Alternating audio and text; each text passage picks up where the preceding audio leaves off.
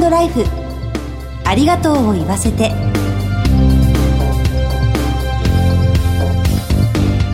こんにちは。番組パーソナリティの久保井あさみです。この番組では様々な分野で活躍するゲストをお招きし今だから伝えたいありがとうのエピソードを伺っています。人との絆や命の大切さなどを考えてまいります。今回も引き続きカウンターテナー歌手の弥勒正さんをゲストにお招きしてお送りいたします。どうぞお楽しみに。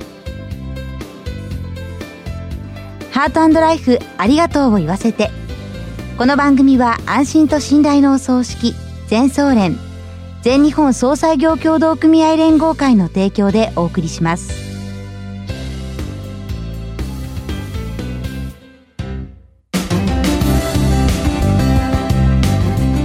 ゲストをご紹介いたします。カウンターテナー歌手の弥勒正さんです。よろしくお願いいたします。よろしくお願いいたします。3回シリーズでお送りしている弥勒さんのお話今日が2回目となります。前回は子どもの頃に幅広く音楽に触れたことや声楽家になられたきっかけ大学で学ばれたことなどをお話しいただきました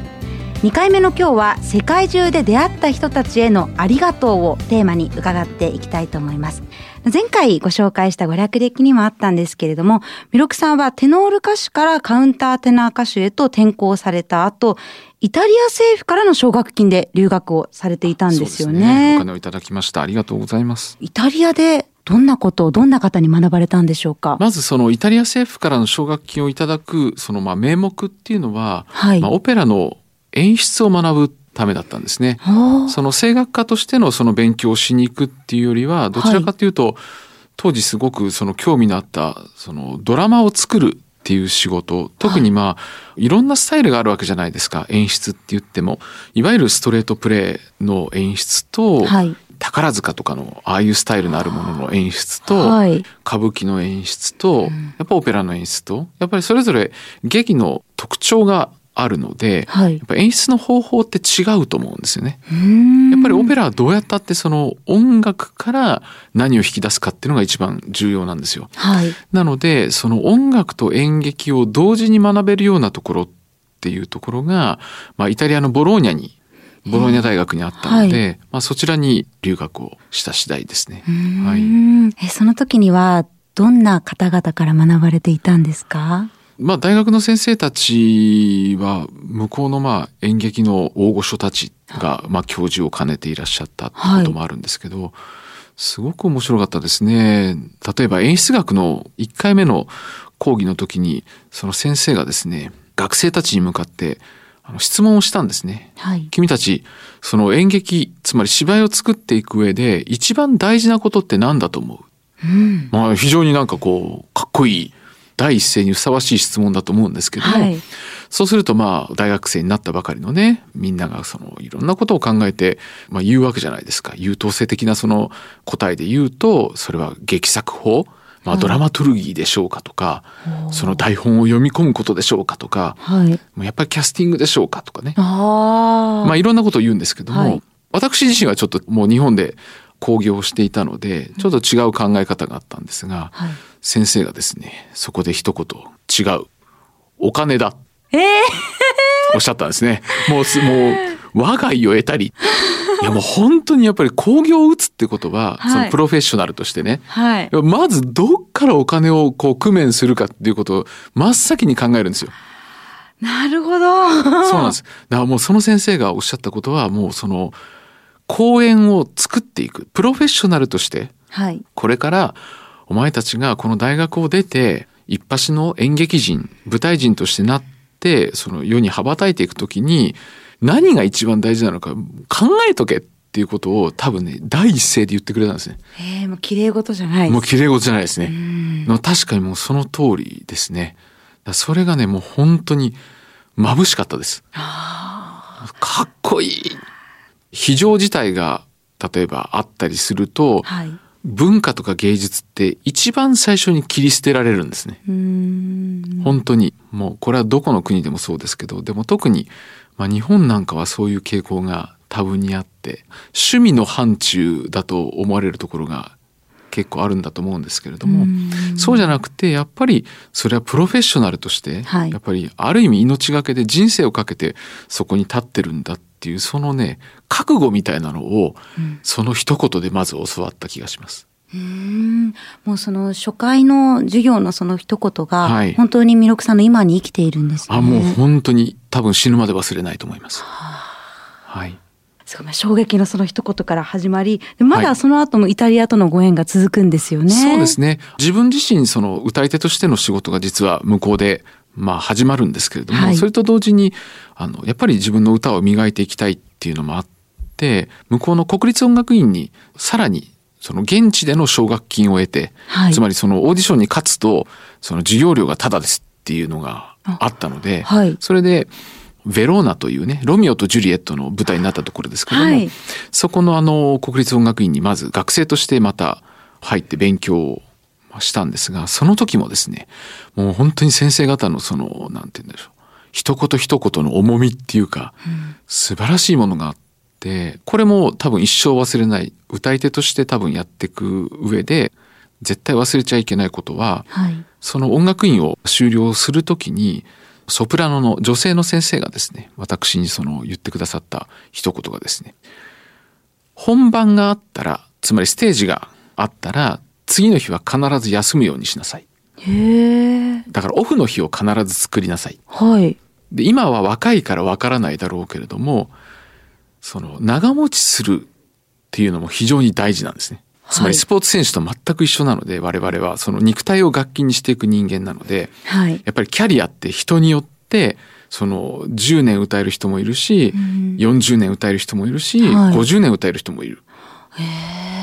もう本当に変わってきちゃうんですね。はい、なのでそういう長いスパンで見た時に絶対に休みを取りなさい。その若い時はですね、もう仕事が来ると嬉しいんですよ。はい。そうですよね。もう、無理してでも。もう無理してでも毎日こう歌っちゃったりとか、はい、ちょっと調子が悪くても歌っちゃったりとかね。それをやると必ず破綻する時が来る。へえ。